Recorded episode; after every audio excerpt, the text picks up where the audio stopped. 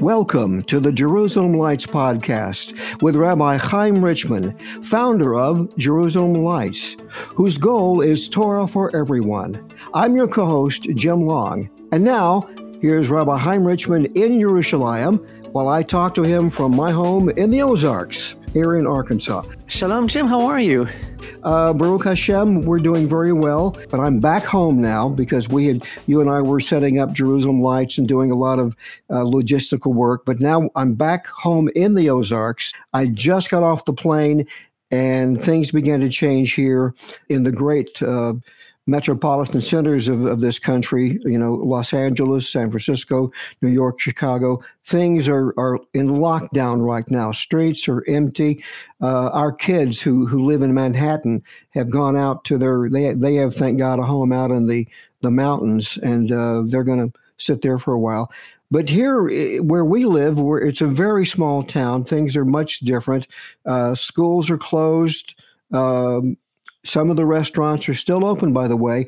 All the stores are still open, and uh, they're allowing they're not allowing uh, full complements of, of customers to come into these stores. But in some ways, life uh, continues as normal because in Arkansas per se, we've only had 22 confirmed cases, and thank God, no no deaths. But I understand that things are very different right now in the state of Israel. The situation here in Israel is uh, pretty um, severe, actually. The measures that have been taken from the government are becoming more and more severe. Now, now, thankfully, thank God, Baruch Hashem, uh, we do not have any any deaths um, at this point. Thank God.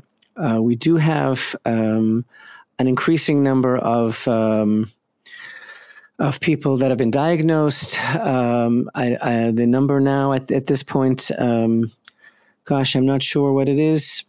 Um, it is uh, growing. It's definitely growing uh, every day. Um, currently, we have a partial lockdown, uh, which is I would I would say at this time advised, but not mandatory. There is some indication that very soon this this will become a, an actual curfew will become enforced by law, uh, police enforced. Um, we have um, uh, some measures that include um, a, a um, curtailing of public transportation. Uh, public transportation is now uh, ceasing at eight in the evening, and only resuming uh, early in the morning. There are large segments of the population here that use public transportation. It's also been announced that it's going to stop on Thursday evening and not continue until Sunday morning. So there'll be no transportation over the weekend at all. Um, all places of entertainment are officially closed, and that is actually enforced by the police. So there are no restaurants, pubs, bars, cafes, uh, um, halls for occasions. None of them are opened.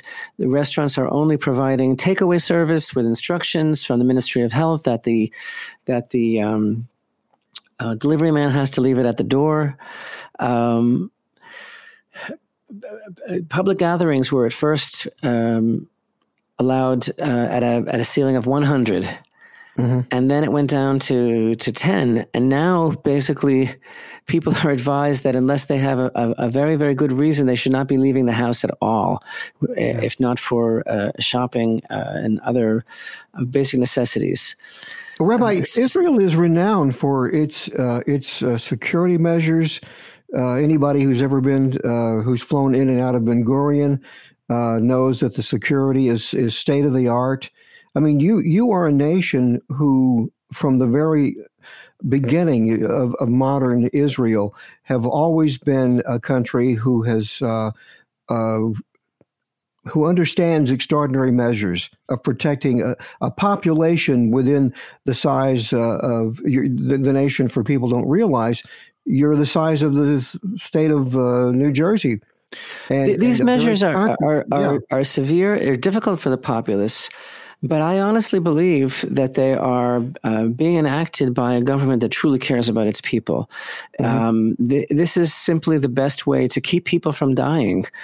Um, this this virus, uh, if left unchecked, would uh, cut a huge swath in, in the population. The, pre- the shutdown of the economy is really, really unpre- unprecedented since the establishment of the State of Israel. Now, many uh, countries are looking to Israel for guidance in this crisis, per, uh, precisely because of the reasons that you've given, because Israel's been such an innovator and a leader in all issues pertaining to security and also in medical breakthroughs and, and, and in scientific uh, research as well. Um, taking a tremendous, tremendous toll on the uh, on the economy, on, on, on the national level, on the personal level, there are uh, again unprecedented uh, moves that have been taken by um, the Ministry of of uh, Welfare, by the by the Bank of Israel, um, by all of those government agencies that uh, are seeking to ensure a security net, a financial security net for all those that are being affected. Uh, so it's it's really quite um, a time that we're living in, Jim. I think that you and I and many of our listeners uh, have never experienced anything like this in their lifetime. Yeah. Um, in fact, I, I, I, would venture to say that all of our listeners, unless we have a listener who remembers the Spanish flu of 1919, which I think is probably unlikely, um, all of our listeners have never experienced anything like this. The world is. Um, is changed really yeah. because of this, and and we do not know um, the outcome uh, at this point, other than the fact that. Um, this is the time that we live in, and and as I mentioned in the in the video that we uploaded this week regarding uh, our um, oh gosh, our our um, relationship with Hashem and our and our um, and the encouragement that we need to take to ourselves to understand, uh, you know, how we fit into all of this um, it, this is a, as a special time. I think it's a time when all of us are really being tested. It's a time for deepening our relationship with God and also our appreciation for each other. Well, um, you know, and, on, on, a practical level, uh, you and I were just talking about this before we began uh, the podcast. We were talking. You you mentioned the idea that uh, you know, at a practical level, the, the, trust in Hashem, the trust that we are going to get through this. You, you talked about the, the stress factor that comes from lack lack of, of, of trust, and and how uh, you, you, were saying you were saying something about there is a there's actually a medical aspect uh, about the the when you don't trust, when you fear, when you when we live by fear, we are anxiety and fear is one is one of the elements that actually that the, that the growth of, of a virus like this actually uh, uh, thrives off of, mm-hmm. and and and uh, our mental state is extremely important. Listen, the, the fact is, everybody wants to know why is this happening. You know now, and, and I, I, before I forget, I just wanted to go back to what we were discussing a moment ago. You know, the situation all over the world. You know, um, uh, stock market stock markets are collapsing. Citizens are in panic. Uh, countries like Italy are, are are really overwhelmed. And again, Israel was one of the first countries countries that was uh, realizing the danger of the of the virus, and uh, and I thank that I'm thankful that Prime Minister Netanyahu was so swift in stepping in to enact emergency policies to, uh, to lead our country because this is a, this is the worst pandemic since the Spanish flu of 1918, and as more and more countries are being affected, they're looking towards Israel's response. The steps that we're taking now might seem disproportionate to the to the amount of um, of, of people that have been uh, diagnosed or or that kind of thing. But actually, again, uh, we are we are clearly taking a very a very aggressive and preemptive um, uh, posture in, in in this whole thing.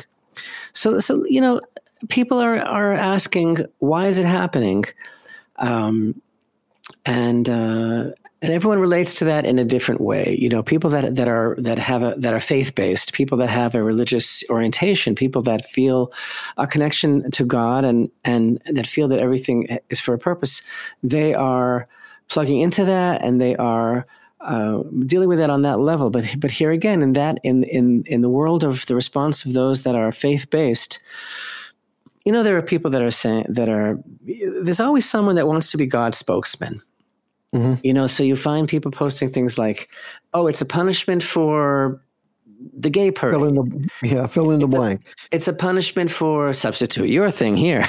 you know, it's a punishment for this this type of this type of sin or that type of thing.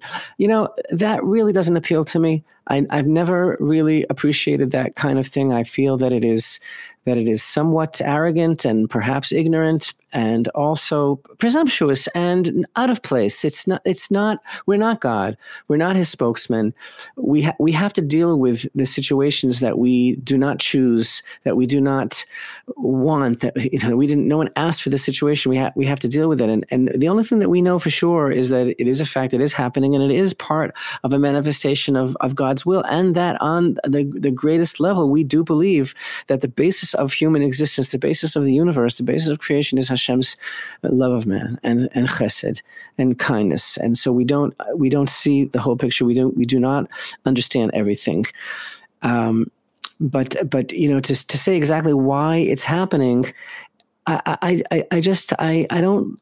I don't. Uh, it doesn't resonate with me. I think it's. I think it's wrong. I think it's alienating, alienating people, and I, I don't think that that's our call. You know, to express exactly why it's happening. But on the other hand, what it means for humanity and what it means for every individual is a different a different thought you know and what it means what it means for the individual for a nation for all the nations together and for the globe itself for the world. This is something that i would like to talk about and i would i would like to connect this also to what i'm feeling uh, that to the strings of my instrument that are that are resonating to this week's torah portion and to this time and in in the world in this time of man. But but the preface that i, I want to say is you know here we are at the edge of I don't know. Is it the end of the world? I really don't think so. I don't think so. If it, if it is, it is. But one thing is for sure. Again, like uh, this is something different, Jim. This is something that we have not encountered before in our lifetime, and something that is changing everything. And people well, are think, saying, you know, yeah. one, go ahead. Sure. No, I was just going to say that, you know my confidence and I know yours and, and many of our listeners is in the fact that, you know, you, you, you mentioned the idea of the end of the world. You know, if, you know, since we believe in the promises of Hashem and, and his prophets through the centuries, we know this is not how it's going to end. We, or we have some confidence that that there are things that have to take place until we arrive at that uh, that storied uh, place in time called the world to come. There's many, many things that God has promised us are going to happen. I don't think it's the end of the world at all, but I do think no. that that men have a great talent for ruining things and messing things up, uh, whether purposefully or not. So, so no, I don't think it's the end of the world, but I, I think that it is, it is a, a time of devastation. Clearly, it is a time uh, of, uh, of an evil um, that is being wrought through the world. And, and here, here, you know, we take it to the question of, the other side of the coin of why is it happening? The, fir- the first side that we that we spoke about a moment ago was on on the spiritual level on the religious level on the faith-based level. Why is it happening? Why is hashem doing it? I don't know. I don't think people should um, give their interpretation because I, I don't think that's our place and i don't and i think it's judgmental and i don't think that we're god. Um, uh, the other popular question on that on that same side of the coin still that everyone is speculating and posting you know, is Messiah here? Is it, is it the footsteps of the Messiah? Is it the end of the days? Is it in a, in a you know in a, in a positive way, in a biblical way? Is it the time of the redemption? And here again, I don't know. But but my thing is the way that I've always looked at these things as, as an, again as I try to emphasize in the in the video that we made this week. I don't care. I don't care when people talk like that. It turns me off, and the reason that it that that it, that I I react that way is because I find these things to be self-serving. I find them to be a distraction. Uh, we've been in this movie before. Throughout mm-hmm. history, mm-hmm. there have been so many things about which people have said, "This is it. This is it right here. Can you see it? I'm pointing to it." Mashiach is here, and it, that wasn't it because we don't know.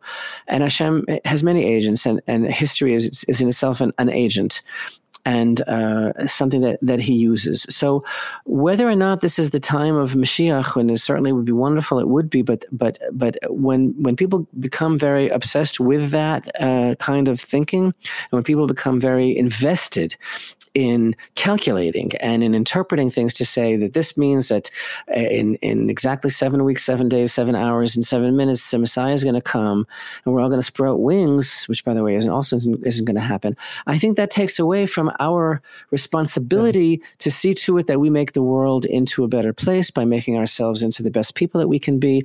And the whole Mashiach thing sometimes for many people becomes like a like some sort of default excuse for my just waiting as a spectator, as a passenger in the passenger seat for things to unfold. Wow, what an exciting time. Wow.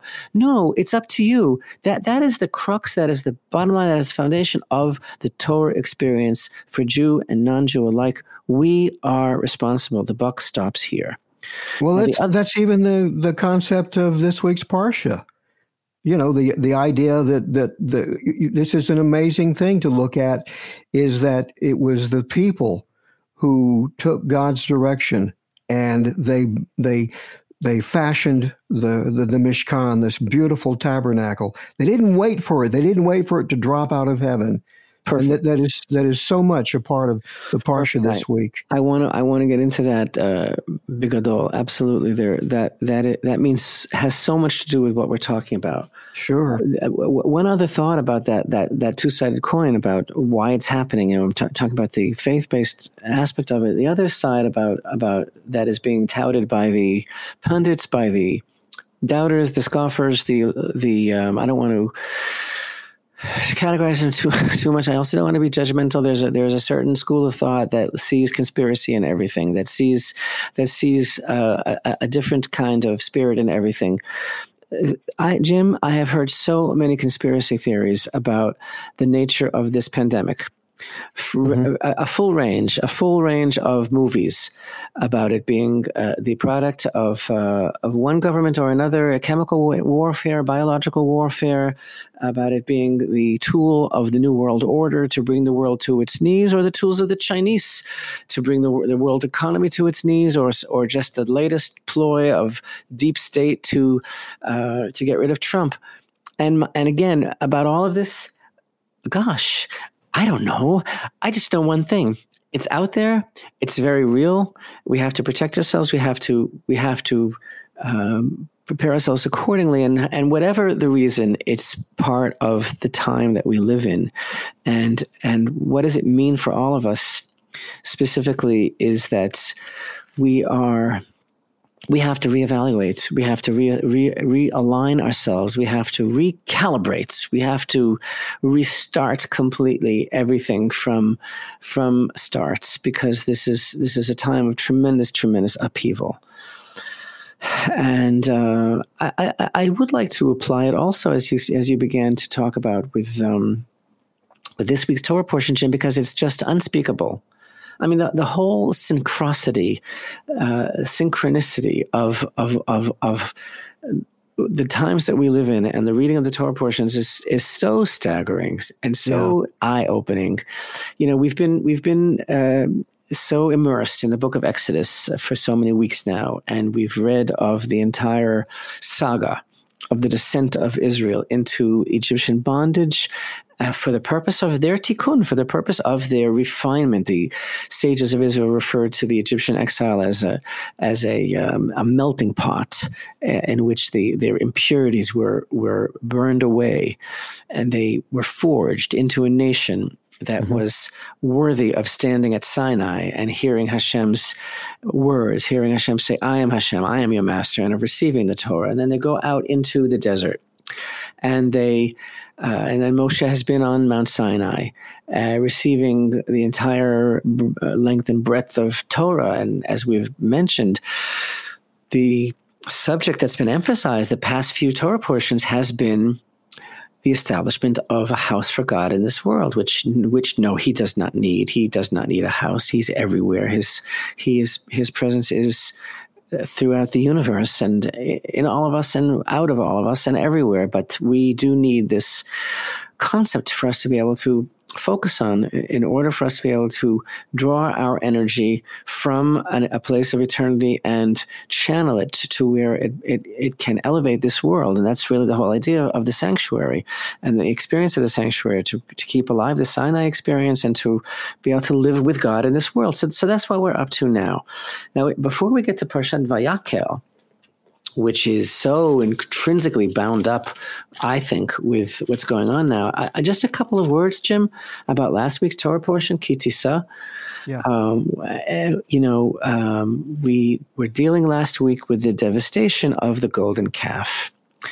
And trying to wrap our minds around that, and I spoke about it in our video last week the whole idea of uh, disappointment you know, of um, yeah. you know the, the kind of the um, absolutely unnerving, disconcerting realization that on the simplest level of reading of the verses and th- their explanation by our sages, the entire uh, disaster of the golden calf, which was which reverberates throughout history, which is one of the worst things that ever happened, which is so incredibly horrific.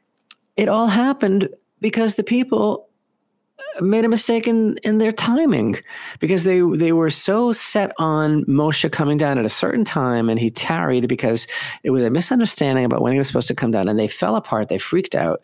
They absolutely uh, went to pieces. And that's what this, this that's when this whole thing was able to happen. Yes it was a foreign instigation. It was it was something that that was kind of like a, there was a deep state involved there that got them to do it. Okay. But the point is it happened because they thought that things had to go exactly as they planned. And and that by the way that also speaks to me so strongly for for the time that we're living in right now, Jim. Nobody was planning on this. I mean, here in Israel there are tens of thousands of people right now that are in quarantine.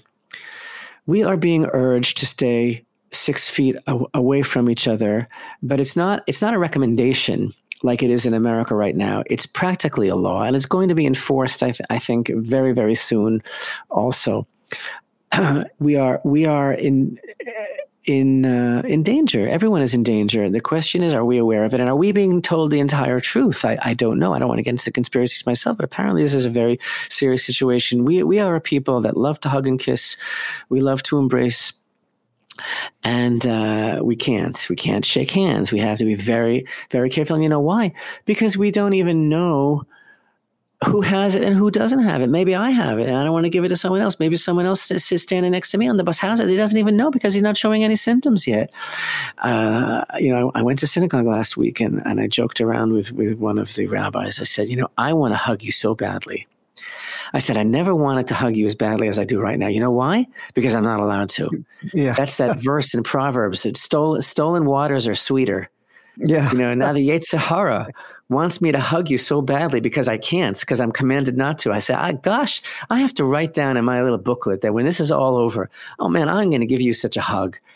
Anyway, of course, we did the elbow bump instead. Sure. But but what I'm saying is no one expected this and no one is ready for it, Jim. Tens of thousands of people are home. Tens of thousands of people are being laid off because the industries that they're in are are on um, are frozen until further notice. No one knows what that means. People are in tremendous, tremendous financial crisis. No one knows. No one knows. And this is this is coming a week before the beginning of the month of Nisan, which is the most expensive month of the year, which is a time of preparation for Passover, where we have to have separate utensils, different food. Everything becomes very expensive, and no one knows anything. This is obviously going to be it. You know how we say at the Seder, why is this night different from all other nights? Well, yes. this, this year is this. Why is this Passover this, different from all other Passovers? We know the answer to that already. But what I'm saying is, when I plug yeah. this into the golden calf, Jim, the whole theme of that on one level was, you know what? Don't, it's not your world. It's not. It's not necessarily what you know. You can't always get what you want. it's not. It's not necessarily going to go down the way you thought. Just deal with it. Just flow with the situation. And I, I don't think we've ever been you know, in a situation as much as we are now, where we just have to take one day at a time and do our very, very best. And to and and and to me, the the uh, the call of the day is random acts of loving kindness.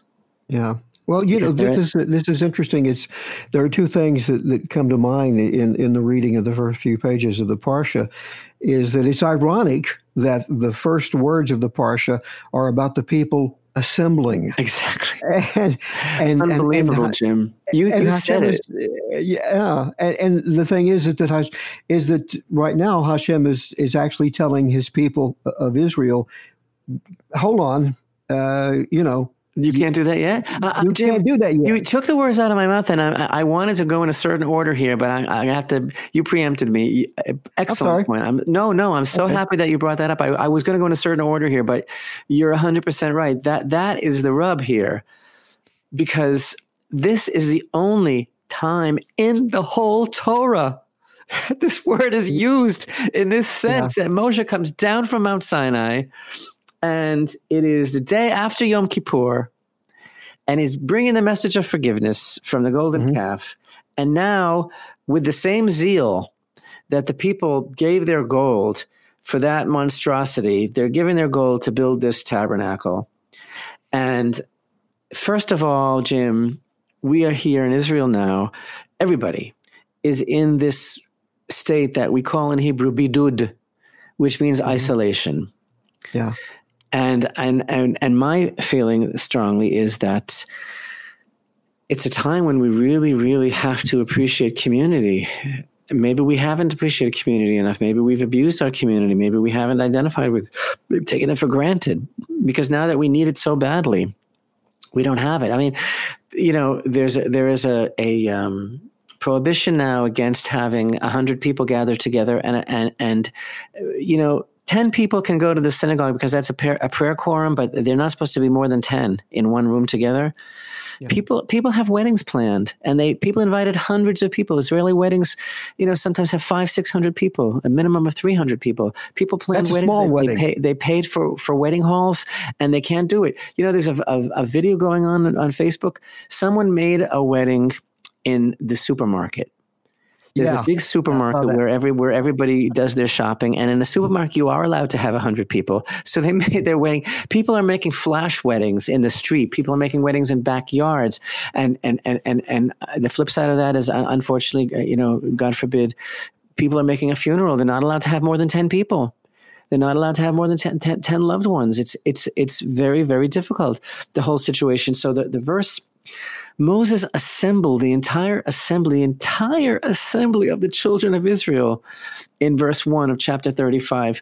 And that is the tikkun, the rectification of isolation. That is, that is the diametric opposition of isolation. And now, ironically, the week in which we're reading these words that Moshe assembled the entire assembly of the children of Israel, we can't assemble. and Hashem is saying to Hashem is saying to us, I don't know what he's saying to us. We're reading the Torah, but wait, but why was he assembling them? He's assembling them for two things. And this is this is this incredible continuum of Parshat Vayakhel. And by the way, I, I, don't know if I mentioned we're reading two Torah portions this week. We are concluding right, yeah. we are concluding the book of Exodus with a double reading. Mm-hmm. Is the last uh, Vayakhel and Pekudei. So yeah. so so so Moshe is gathering everybody in Parshat Vayakhel, and he's giving over to them the information that he received in uh, the previous parsha, parshiot, and he's having everyone actually execute the assignment. And um, and there's a there's a certain continuum here, which is amazing. The first thing that he does when he assembles everyone is he tells them about Shabbat. Uh-huh. He says, yes. On six days, work may be done, but the seventh day shall be holy for you, a day of complete rest for Hashem. And uh, this is a, a, a, huge public gathering. The entire nation is telling them about Shabbat. And there's a few verses here about Shabbat. And then the rest of the parsha is totally taken up, taken up with the contributions for the tabernacle, how they were brought, and then the craftsmen, the inspired craftsmen, uh, who begin the work on all of of, uh, of the vessels. And uh, the thing is, first of all, there is a, a, very powerful connection between the concept of Shabbat and the concept of, of the temple, the sanctuary, the tabernacle. I, I actually like to look at it as the very same concept one on the in the dimension of time and the other is in the dimension of space in other right, words yeah go ahead sorry go ahead jim i was just going to say the, the, the shabbat is the first thing the first shabbat mentioned in the torah of course, is the Shabbat of creation, and that's the first thing that Hashem or the Torah calls kadosh. Now, now. Uh, there is a there is a goal there is an aspiration there is a there is a a, uh, a concept that in our lives of Torah that we can sanctify the mundane, that we can bring Hashem into the world. That's the whole idea of the tabernacle. That's the whole idea of this week's Torah push. That we can we can elevate everything to divine purpose, connect everything with God, shine God in the world, and that and and and you know our reality consists of space and time in our own lives. Now, what Shabbat is in time, the temple is in space not not every moment is the same. No two no two days are the same. No two moments are the same. And and the seventh day is holy. The seventh day is special. The seventh day, Hashem Himself declared that it is sacred. And so, when we observe Shabbat every week, we are not just we are not just commemorating that one time long ago, once upon a time, Hashem created the world in six days and rested on the seventh, but rather we are actually confirming that that is still an ongoing process, that He's constantly recreating the world in six days and breathing new life into it. So, so Shabbat is an island in time, and Hashem is is sanctified by our observance of Shabbat and that elevates time for us and sanctifies it. And the same thing is with space, that there could be such a concept as sacred space, as a, as a place which is different than every other place in the world, because it's the place that Hashem chose. And so, really, Shabbat and the temple are a twin a twin concept. So so again, this this uh, should I call it cosmic irony? Should I call it just this incredible, uh, this incredible, um, you know, uh, confrontation with reality that we come up with this week that the very week in which we are commanded to assemble to hear the words of Moshe about Shabbat and to go ahead with building the tabernacle is a week in which we are we uh, on pain of on pain of our lives. In other words this is it's not that we're the government is just saying, no, you can't assemble. The government is saying, for your life's sake. Netanyahu said, this is not a game. Netanyahu said, this is not a vacation. You know, the children are all home, Jim. The children are all home. The schools are all closed from, from kindergarten to university. And kids and children of all ages are taking online courses. And Netanyahu said, This is not a vacation. This is life or death. He said, If you do not have to leave your house, do not leave your house. So we can't assemble. But what is Parshat Vayakhel all about? Why did Moshe want to assemble the people? To bring Hashem into the world, to bring yeah. God into the world. That, that, because, because the, the source, the root of illness, of, of Malay is the concealment of the divine presence. That's where this is all coming from. Look at the world. Look at the world today. It's a world of, of denial. And so the whole idea here of, of Moshe assembling the people and teaching them about the tabernacle is to bring Hashem into the world. That, that, that's, that's, that's our whole challenge. Well, the flip side, I, the flip side of all this is, is that on the, you know, we have the irony of not being able to assemble, but on the other hand, nationally, the nation of Israel will, with all the stores closed and all the shops closed, there will be a real Shabbat. Okay, so I, I got to tell you some. I got to tell you two unbelievable things, just left, right. All right, I, I am just beside myself. Okay, piece in the news today. I don't think it's new, but everybody's talking about it. It is all over the internet. Piece in the news today is that the Pope gave an interview, I don't know how long ago. And in this interview, he is saying to all believers to keep Shabbat, to keep the seventh day, he says, as the Jews followed and still observe. Wow. It's, this is an article appearing in Israel National News today that the Pope, it is a little video clip that the Pope gave an interview uh, and he says, this is what he said. Let me just read a few lines to you here. Supreme Pontiff, Bishop of Rome, and leader of the worldwide Catholic Church, His Holiness Pope Francis has called on believers to keep the Sabbath as the Jews followed and still observe. he says, We live with the accelerator down from morning to night, Francis said in an interview, which has been circulating the web the, during the past few days. This ruins mental health, spiritual health, and physical health. More so, it affects and destroys the family and therefore society. On the seventh day, he rested. What the Jews followed and still observe was to consider the Sabbath as holy. On Saturday, you rest, one day of the week. That's the least. Out of gratitude to worship God, to spend time with the family, to play, to do all these things. We are not machines. So this is this is pretty amazing. Now the Pope is not a, is not a spiritual authority for me, Jim. Don't get me wrong. And also, I, I posted this article, and some pe- some people said, you know he's an anti-semite. Yeah I, I, don't deny that. He's been very anti-semitic and he's and he's also manifested tremendous anti-israel bias.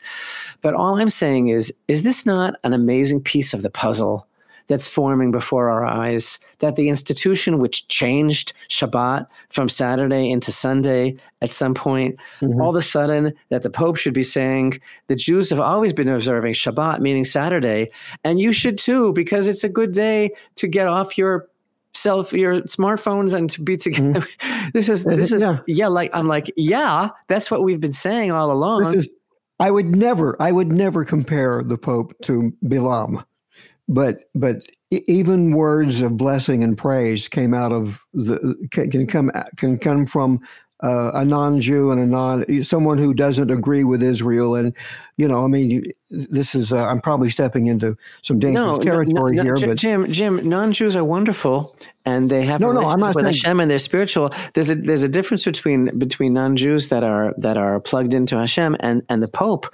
Uh, and, and by well, the way, I, I promised I, I promised a, a viewer uh, who posted a question. Uh, I promised someone that I would also relate in this podcast to the uh, idea of um, the treasures of the temple, the original vessels of the temple, being in the Vatican. Mm-hmm. Someone had posted as a response to my to my post in the article. First, let them give back the vessels from the temple.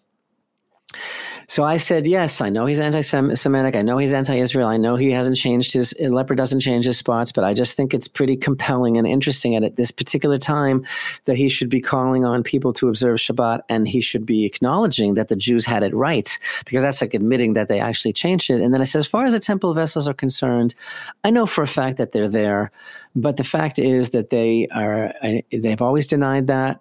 And someone asked me how I know that, and I promised I would give a short answer here. And so the short answer is that I can't tell you, because if I do, I'd have to take you down to the basement.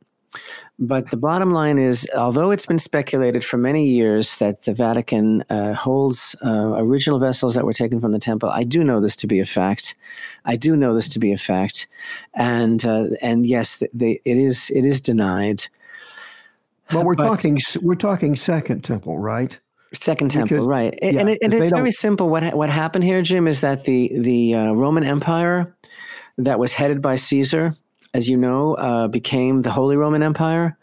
That sure. when Constantine adopted Christianity as a state religion, there was a a um, there was a switch, uh, poof, and it became uh, and the Caesar became the Pope the Holy Roman Empire became the the, the Roman Empire became the Holy uh, Roman Roman Empire, and that uh, plunder that had been seized by Rome uh, became the property of uh, this institution, which morphed into the yeah. Catholic Church.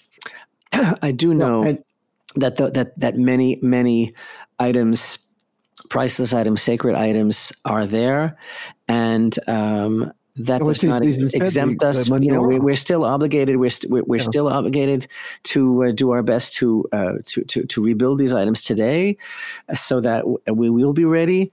Yes, yes. Uh, uh, um, Hillel Richman gave mm-hmm. a beautiful presentation about the menorah and gave some examples of how the menorah has been used as a motif by the Vatican for, for centuries because of the fact that it is something that is uh, within. Uh, well, the other reason it's on the it's on the uh, the ar- the uh, Titus's arch is because it is said to have financed the building of the Colosseum in Rome. That is that is one of the speculations of the reason it's commemor- the commemoration for the the menorah. And of course, uh, you know, I'm working on a I'm working on a documentary about the uh, about the Vatican and about the Sistine Chapel. And the Sistine Chapel was actually said to have been designed to replace the temple in Wow. Jerusalem. Wow. So Amazing. there's a lot of yeah, there's a lot there going on there too, which we could talk about some other time. So, so I want to emphasize that. I mean, the Pope is not a benchmark for me. I mean, I'm not. I'm not quoting him uh, as if uh, that's, um, you know, something that uh, is is uh, pertinent to my to, to my my point here. Except for the fact that it is, because it's all in Hashem's timing. This week of Parshat Vayakhel is Moshe's assembly of the people and teaching them about Shabbat.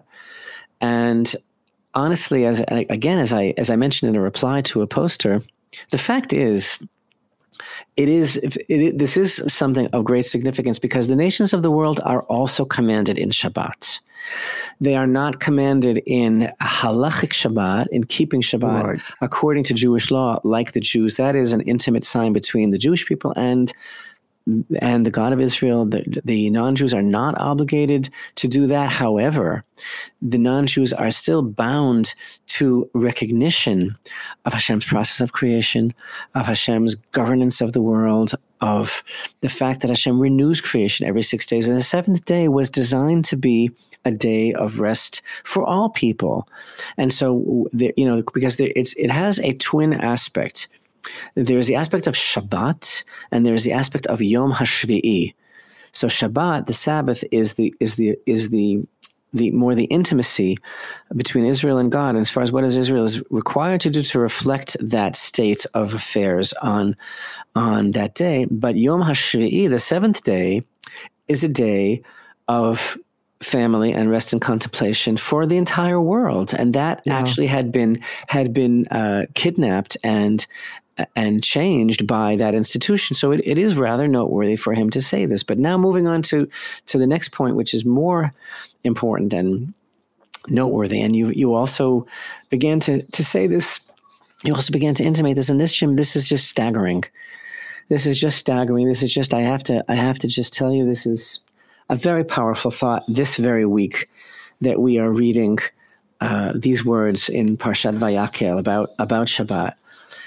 Now, earlier in the program, I mentioned, you know, people talk about why is this happening, and people are, I think, too uh, too um, glib, too sure of themselves, or should I say, full of themselves, too uh, too quick to be uh, to be judge, jury, and execution, to be God's spokesman. They're saying it's a punishment for this, it's a punishment for that.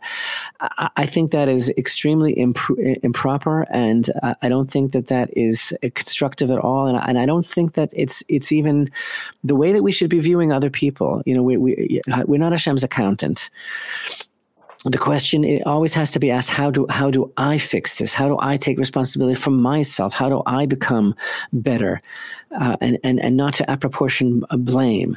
But the, the thing is this though ha- having said that because and i want this to be clear because i am not talking uh, in that vein at all you know. But there is something deep here that needs to be pointed out which, which is amazing something is about to happen this Shabbat, Jim, that never happened in the history of Israel since its inception. This is going to be the first. Listen carefully, because this is this is quite staggering. This is going to be this Shabbat that we're about to have this week, Parshat Vayakhel Pikudei, right? It Mhm. is. It is this week.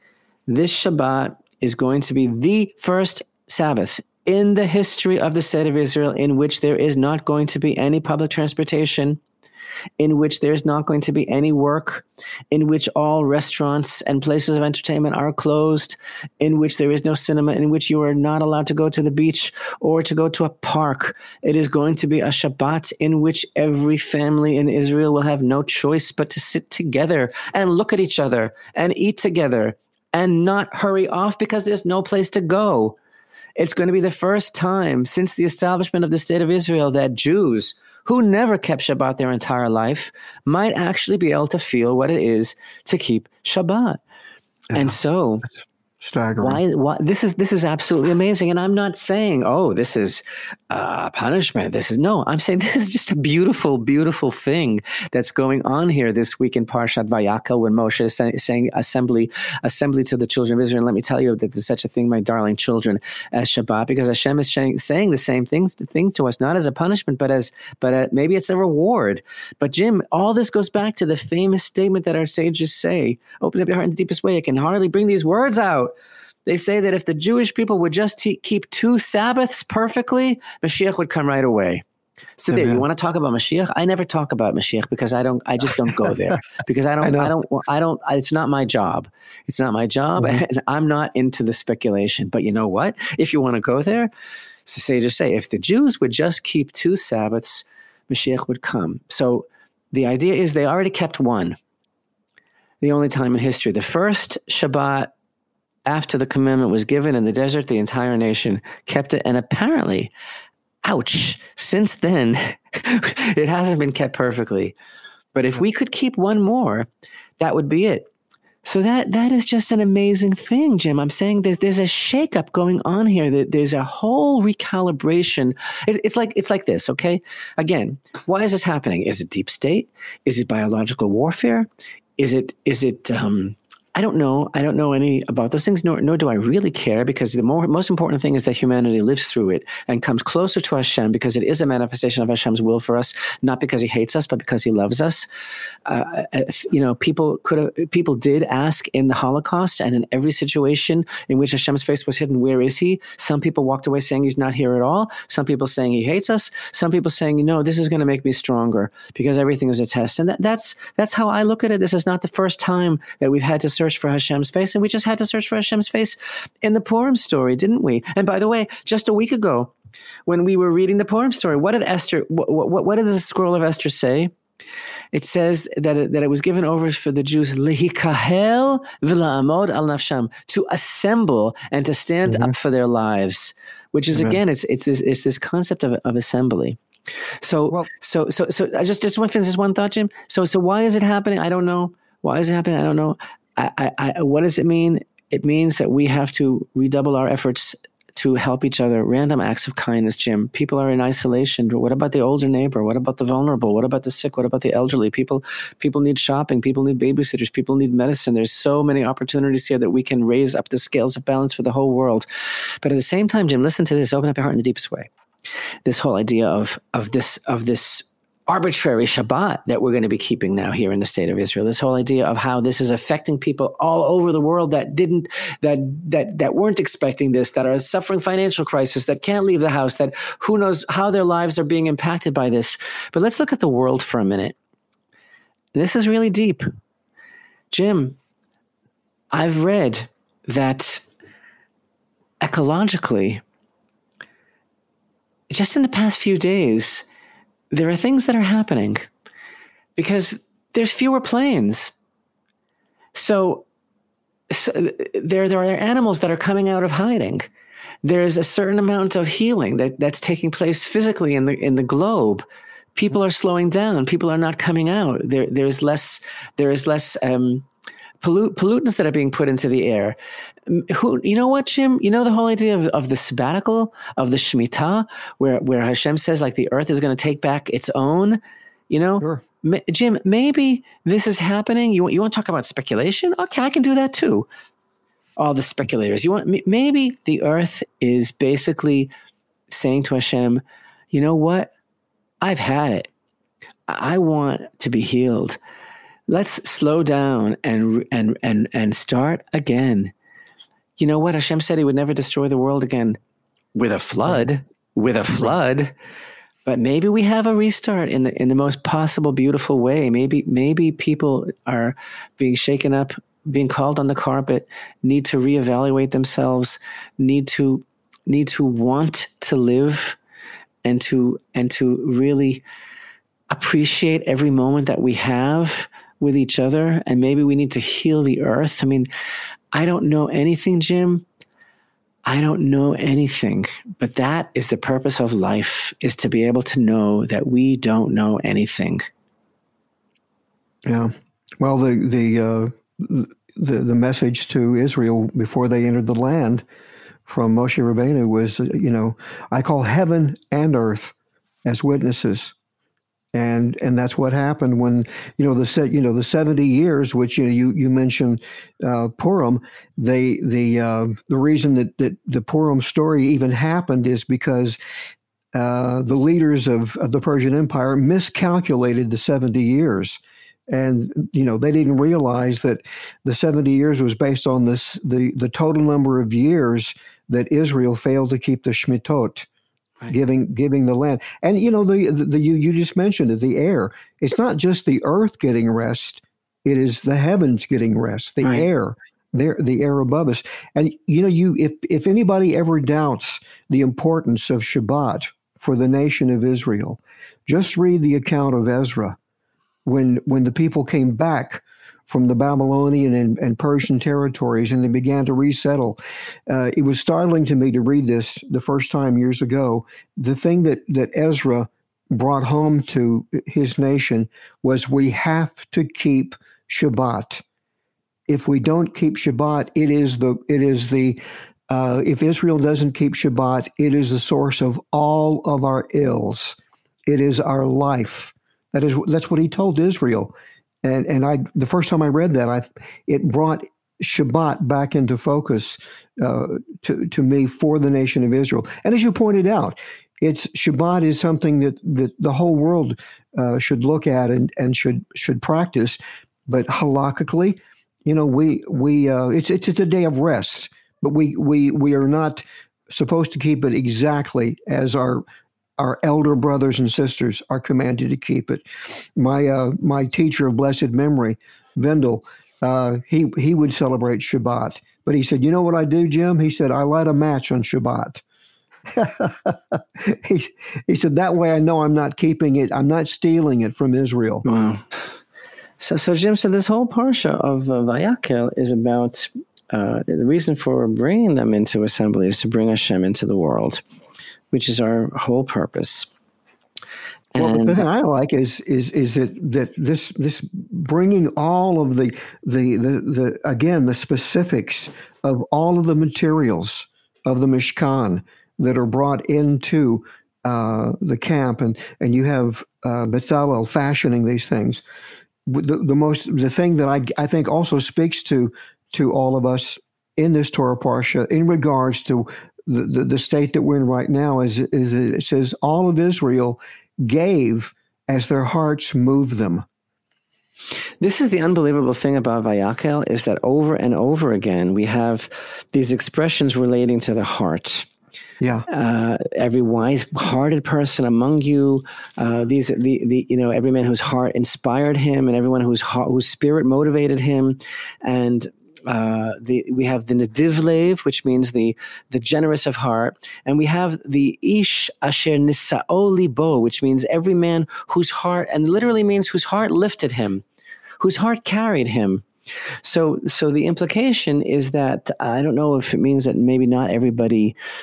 Uh, it was was involved only the people that had a heart, or maybe it shows us that everybody did have a heart. But the fact is, there is this inexorable bond here between the heart and wanting to enable Hashem to have a place in this world. It comes from the heart, and this is something. Uh, uh, you know, this is this is really the only place in the whole Torah, the only subject about which the heart was actually the motivating factor in mm-hmm. participation of of bringing forth uh, that which was necessary to to play my role in bringing Hashem into the world. And and and here again, I, I, think even though we are not able to assembly now, and the irony of of this coming out this week, I think that the the backdrop, the backstory, the challenge, the the entire basis of what's going on now in the world, not only in Israel but the whole shakeup of this of this Corona is about our desire. Do we or do we not want Hashem to be in this world? Yeah, and the beautiful part of that, when you when we talk about the, the what I love in reading this parsha is that uh, Moshe Rabbeinu finally had to say, "Stop." right. We you, you we have way too much. We we need we have more gold and silver and precious material than we need, and I I think that's a uh, that's an amazing aspect of this parsha. And again, and again, it is a double parsha. So we first read Vayakhel, which is about the offerings uh, that were brought forth and about the actual um, uh, construction of everything. And then we have Parshat Pikudei, which literally means uh, reckonings or accounting. Yeah. And the entire uh, portion is basically like a receipt book, which mm-hmm. tells us everything that was used, where it went, what it was used for, and uh, it's kind of like a, a reckoning. In other words, lest one think that Moshe might have ex, uh, expropriated funds uh, in in, a, in, in um, improperly or used them for his own personal use or something. The Torah seems to be taking great pains to to bear witness, to testify for the, to the fact that everything was actually used properly and that it was it was all uh, on the up and up. I look at it on a much deeper level.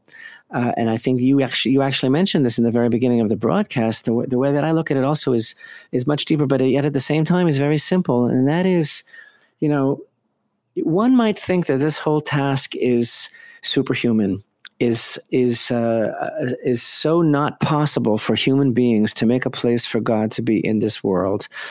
And what the Torah is really testifying to is that under those harsh conditions in the desert, the people actually did this. I mean, we, we it, it happened. We we actually did it. It was it was us. And so the Torah is testifying in a very real way you know this is this is what came in this is these are the people these are the people that were working these are the people that contributed and and gosh, you know, you, you, hey, uh, kol kavod, you pulled it off. You re- you really did it. And and the amazing thing about it is, it didn't come down from heaven.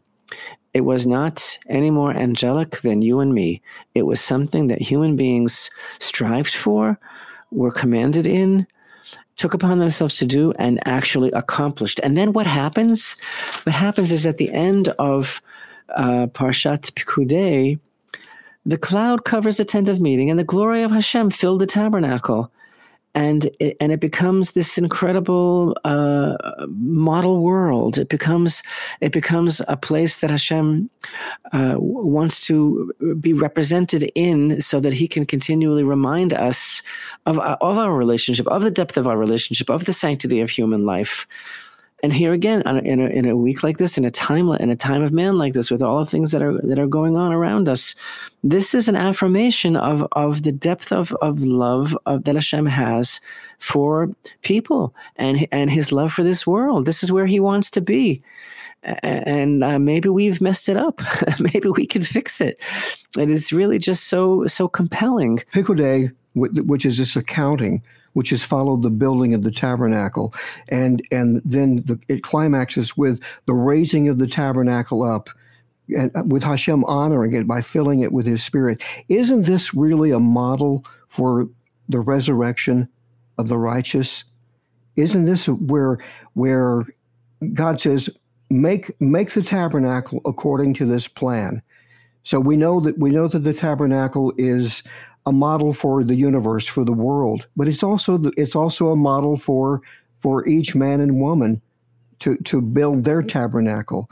For for the Jew, it's the six thirteen. For the non-Jew, it's the seven. And we know that the sages tell us that if we if a non-Jew keeps the seven, they have a place in the world to come. And at, at the end of our lives, there is an accounting and if we have made our tabernacle according to the plan that he gave for each of us individually, we will be raised up.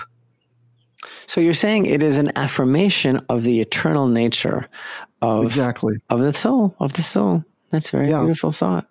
Yeah, but in the in the physical body, it raised up in the the soul will come into the physical body when when we have we have done according to Hashem's plan for each of us. And again, the simplest level of meaning is is the challenge to want to bring Hashem into the world. To want, you know, you have to have a heart that has to ra- that has to raise a person up and say, "Yes, I want I want this. I want to be part of this," and that's really the challenge. Um, this is all also dovetailing very much into the fact that next week is going to be uh, actually, March 26th is going to be the first day of the new month of Nisan. And the first day of the new month of Nisan is a very, very special day. We'll talk about it more next week, but it is the it is the first day in which the tabernacle uh, was in operation. It was the first day of the divine service. It was the day that the Shekhinah descended into the world. The month of Nisan is a very, very special time. It was really the validation of creation. It was the day that we read about in Parshat Shemini in Leviticus, and it was on the mm-hmm. eighth day. That was the day of the passing of Nadav and Avihu because of their misguided inspiration. It was the day that the, that the Shekhinah descended into the world, fire descended upon the altar and the the dedication ceremony of the tabernacle, which was a seven day uh, seven day period, actually began on seven days before, which was the twenty third of Adar, which is this week. It's actually Thursday of this week. Actually, uh, my uh, wedding anniversary. Yes, oh. the, Rab- the rebbetzin and I were married on the first day of the seven day uh, inauguration period of the tabernacle. Mazel tov. Thank you. And then on the on Rosh Chodesh Nisan, which is next week, that is actually the day of dedication. Every day during the seven days of the inauguration ceremony, Moshe himself disassembled and reassembled the tabernacle completely every single day. And then on Rosh Chodesh, he assembled it, and that was the the day of the first day, the first day of its service. And thus, this Shabbat is the is the fourth and final of the four special Shabbats that precede Passover. This Shabbat has a special Torah reading.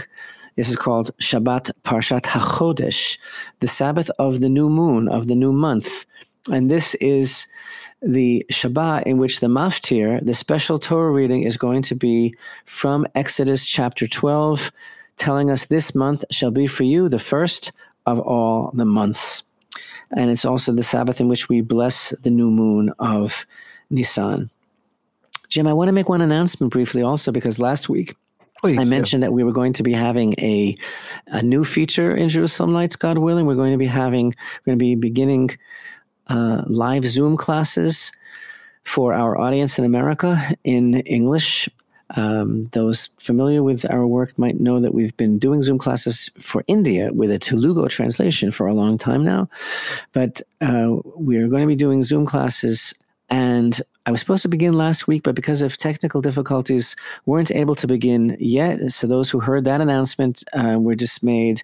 I want to apologize for that. And this coming Sunday, March 22nd, God willing, March 22nd at 9 a.m.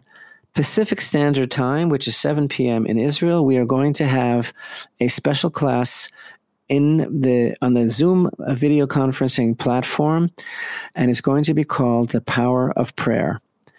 And uh, all are invited. Uh, I will advertise the Zoom ID on Facebook, Rabbi Chaim Richman Facebook, and RabbiChaimRichman.com. And those that are not familiar with Zoom, um, you can join just by logging in on an ordinary browser, but it's much easier, especially if you have a smartphone, if you want to just download for free the Zoom app. Um, and um, you will receive the ID number. You just have to log in with the ID number, and then you can participate in the class. So that's do the math. I'm not sure where what it is in Eastern Standard Time, Central, Mountain, etc. But I know that it's 9 a.m.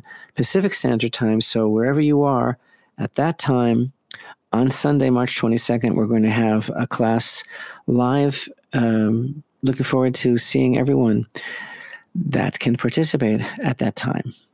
All right, and and I would also like to uh, urge uh, all of the the people who have joined us for these podcasts that if you if you look at the at the end of because we post them as a video, generally. Uh, if you if you look at the, the video, you'll see the, the web the URL for uh, www.rabbirichman.com and uh, that's the that's the, the new home for Jerusalem Lights.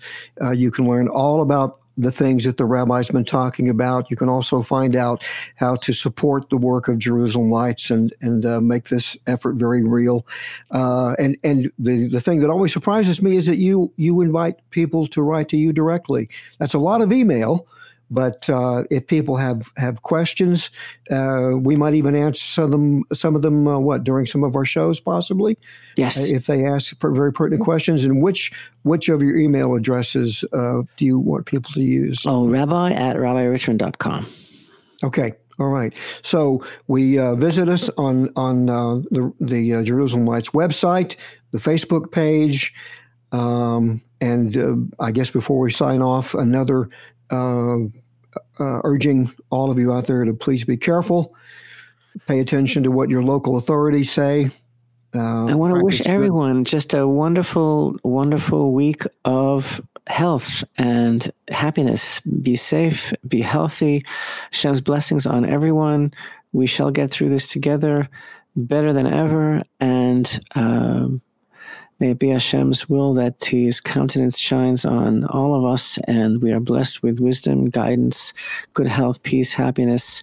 And may we rise to the occasion of whatever challenges we have in this in this test and may we really be able to sanctify Hashem's name and see the challenges, the benefits, the good in everything, help each other as best as we can, and really uh, shine forth with uh, with that message of love and kindness. And all I can add to that is Amen, Rabbi. Thank you.